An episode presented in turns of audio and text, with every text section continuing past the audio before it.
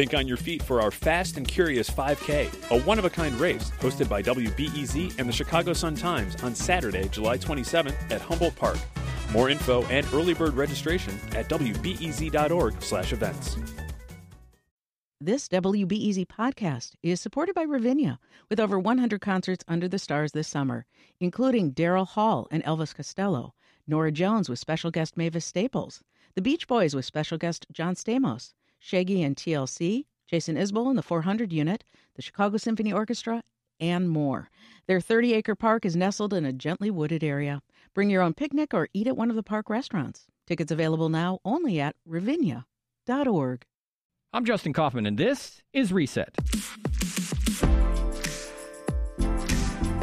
All this week, we've been marking the 25th anniversary of the 1995 heat wave that struck Chicago. 739 people died. Many of them were elderly residents from the city's poorest neighborhoods on the south and west sides. Those deaths were caused as much by inequality as by high temperatures and incompetent leadership. As we speak, another heat wave is pushing Chicago temperatures in the mid 90s, 10 degrees above average. So, have we learned our lesson? How prepared is the city today for something like this? Suzanne Malec McKenna is the former commissioner of the Department of Environment for the city of Chicago. After the heat wave, it was her job to create plans for the city to better protect residents from future extreme heat. Also with us, Dr. David Ansell. He's an executive at the Westside United Health Collaborative and a physician at Rush University Health Center. He's also the author of The Death Gap How Inequality Kills. David, Suzanne, welcome to Reset. Hey, thanks for having me. And Dr. Ansell, let me start with you. When you look at what happened in 1995 this week in July, what, what led to this level of a disaster? Why did so many people die? Well, uh, disasters like heat waves, um, Katrina, another environmental disaster, even coronavirus actually pulled back the curtain on the underlying social chasms uh, in our uh, society, particularly here in Chicago, that determine who live and who die. In the case of the heat wave, you know, bodies were piling up, uh, and there was actually conflict about what was uh, happening in the city of Chicago, and uh, you know, people just didn't have ready access uh, places to cool. They were socially isolated mm-hmm. in neighborhoods. People had windows nailed shut and so we were not prepared as a society to deal with actually uh, the underlying uh, social uh, structures. That we saw that uh, in, during the heat wave, but also in Katrina, where the evacuation plan was get in a car and drive out of the city. Right. But those who didn't have cars couldn't.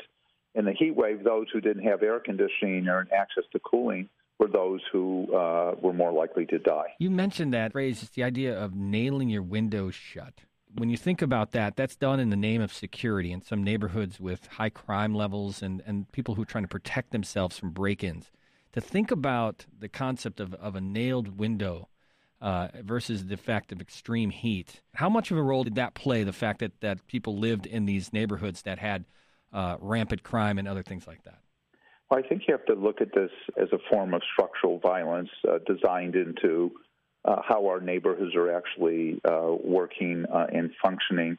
And structural racism, uh, the legacy of redlining, organized segregation over years uh, left people uh, isolated and without social connections, mm-hmm. and in, if it's a high crime neighborhood, finding ways to keep themselves safe it was the social isolation and the lack of air conditioning in the end. I mean, there were structural problems uh, that could have easily been solved. And I, actually, the city was very delayed in responding uh, to the heat wave. So it wasn't just the fact that it was a uh, heat wave, it was the failure of the city to recognize that the structural conditions in some neighborhoods would cause uh, more people to die, particularly in black neighborhoods in Chicago. Not so different from what we're seeing with COVID. Right, right. So I think it's a, a complex set of uh, issues that compile on top of each other. It's not just poverty It's concentrated poverty in neighborhoods. Because if you were poor in a wealthier neighborhood, maybe there was a uh, a store or a place or a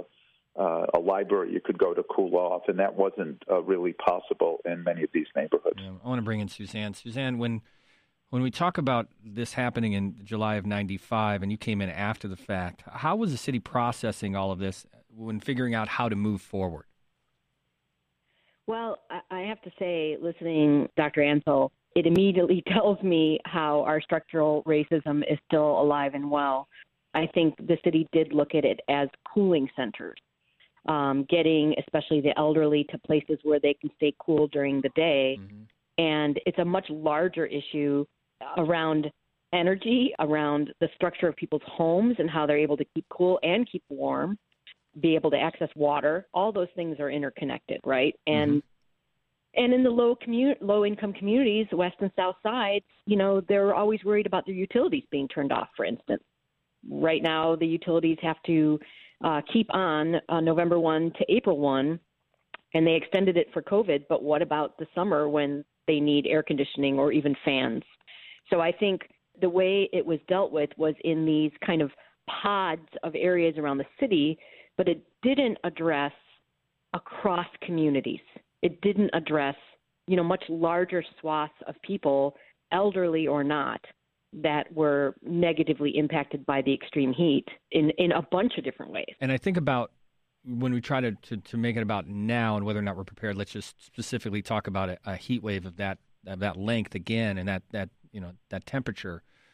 One of the, the, the factors, of course, was was like we're talking about uh, poverty and not being able to afford or have air conditioning. And the other was just this idea of this urban heat island, this this concept of there are no cooling spaces in some of these neighborhoods. If you're on the north side of Chicago or more affluent areas, within your block, you're going to have stores, uh, grocery stores, restaurants, uh, movie theaters, whatever you might have that have air conditioning that you can dip into for a couple hours to cool off. Those aren't there. What's there instead on in some neighborhoods on the south and west side are abandoned lots. Exactly, and and I think you know a very quick thing. You know, when you sit under the shade of a tree, it's 12 degrees cooler immediately. Um, and when you have green spaces, the urban heat island is broken up. And um, I use this all the time, um, but City Hall roof, we put a green roof on it mm-hmm. on a 72 degree overcast day. That site was 72 degrees. On the Cook County side, the black tar side, it was 120 degrees. And so when you have excess vacant lots and concrete, et cetera, it reverberates even more. And even in the in the evening, the heat from the concrete flows back out and hits the buildings even more. When you think about that and you think about all of the concepts and those conversations you're having and you know at, at as the at the Department of Environment, what were the action items? What came out of that conversations? What what is in place today that that directly you can point to what happened in 1995?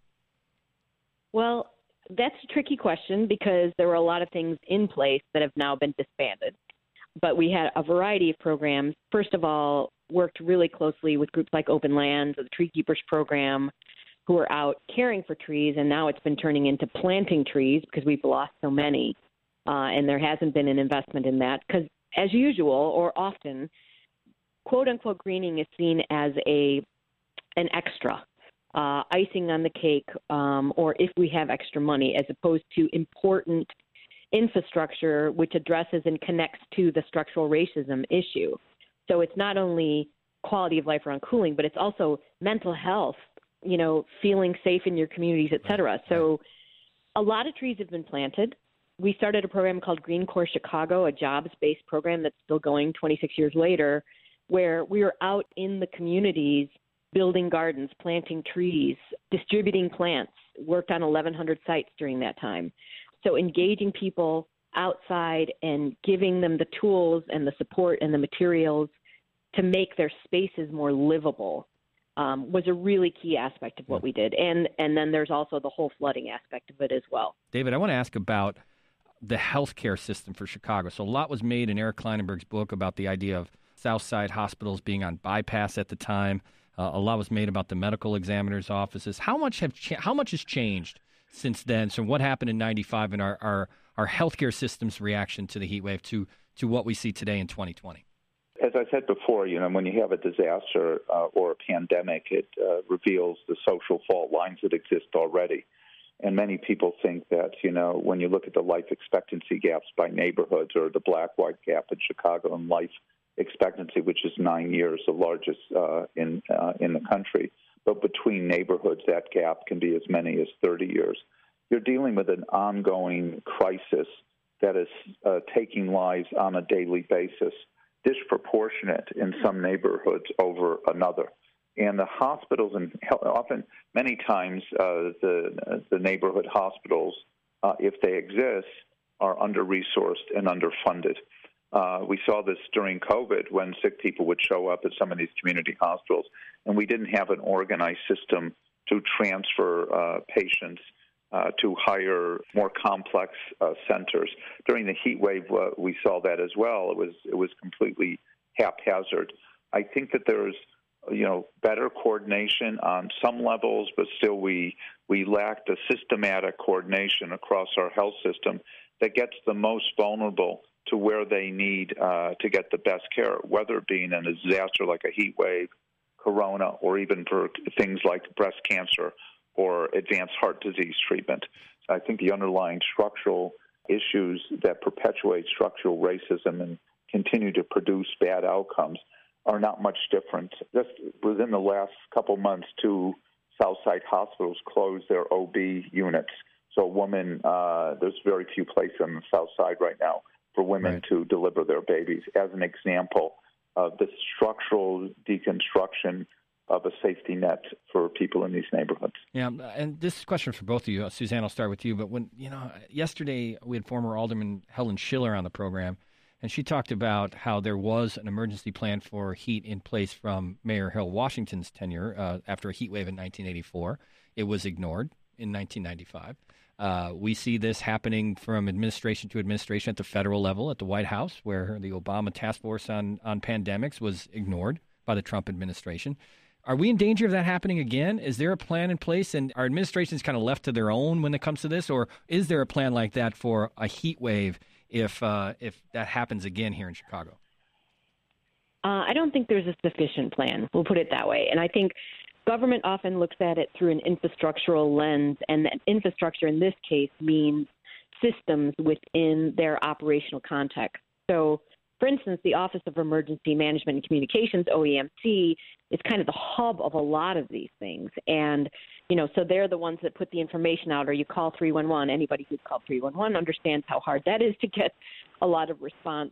So a lot of people call 911, sometimes when it's not a crisis. But I think right now, you know, the communications has been worked on, you know, these centers, et cetera, but there's still a lack of understanding, and I would say even more so as a result of the last eight years or so, about how to engage at the community level and and have trust at the community level.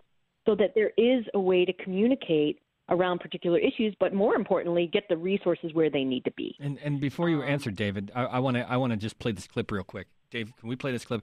Because that's exactly what we're talking about here. This is from Cooked. Survival by Zip Code, the documentary that we spoke with Judith Helfand earlier in the week. But this is Geraldine Flowers, uh, a church elder at Sweet Holy Baptist Church, from the documentary. I think there was denial. A lot of uh, the heads of state were in denial of what was going on, you see, because it, they, it didn't touch them directly. So, and because it didn't, they weren't involved directly, they didn't feel the pinch. Yeah. Because they had their air conditioned places and they had their swimming pools and things that they could go to. Whereas our people didn't have any place to go. David, the reason I wanted to play that was because she speaks, uh, Geraldine there speaks to this idea of uh, a disconnection, a community disconnection. And I don't mean just the mayor lives in one area. We're talking about aldermen, we're talking about all the sort of leaders of different places that if it doesn't affect them directly, there's a disconnect. And when we talk about connecting communities to understand how to fight something like a heat wave or a pandemic, it's crucial. Yes. Recognizing that these uh, gaps between neighborhoods – have been long-standing and not improving, whether uh, and it only draws our attention during a crisis. On the west side of Chicago, we created West Side United to actually partner communities uh, with uh, healthcare organizations to be able to more intentionally respond to the underlying uh, foundations of this crisis, which largely economic and social in nature. It's not just a healthcare issue; it's really an intersection between health, healthcare, housing, uh, economics of neighborhoods, poverty, as you mentioned, and education. And without a direct connection between the institutions like healthcare institutions and the communities and the city government, you know, every time a crisis comes around, we'll be like the Keystone Cops. trying to get reorganized. I, I do have to say the mayor uh, on COVID, seeing the excess black deaths, unlike Mayor Daley uh, during the heat wave of 1995, where there was denial, called for a citywide racial equity rapid response uh, team that partnered community groups with the cities, with the healthcare providers, to be able to respond to COVID. And you know, I'm hopeful that if we end up with a uh, environmental disaster, which in many ways COVID is, is globalization, is, is global warming, and a heat wave is uh, an environmental disaster, we'll be better uh, able to respond. But we can't just put out the fires uh, as a as a strategy. We really do have to get to the underpinnings of the uh, lack of investment in these communities over 70 or 80 years, and without building up community infrastructure and community vitality through capital and human investment, we'll never uh, we'll never get to the root cause of, of the problem.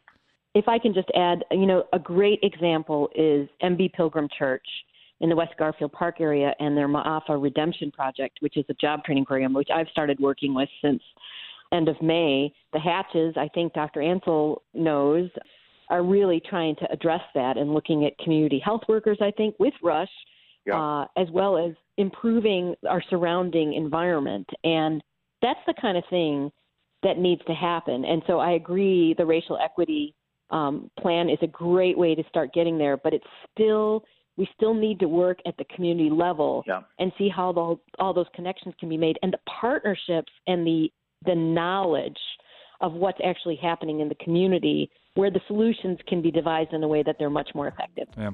Suzanne Malec McKenna, former Department of Environment for the City of Chicago. David, Dr. David Ansell, an executive in the West Side United Health Collaborative and author of The Death Gap How Inequality Kills. Can't thank you enough for joining us today to talk about the 95 heat wave and whether or not we're prepared for another one, especially as we see uh, temperatures heading up over 90 degrees uh, yeah. this weekend. You guys, thanks so much for joining me. Appreciate it. Thanks so much. And that's today's reset. If you missed any of our stories from our series on the deadly 1995 heat wave, make sure you subscribe to the podcast and go back and check them out. And speaking of heat wave, it's going to be a hot one for the next several days, so check on your older friends and family to make sure they're safe. I'm Justin Kaufman. Thanks for listening, and we'll see you back here soon.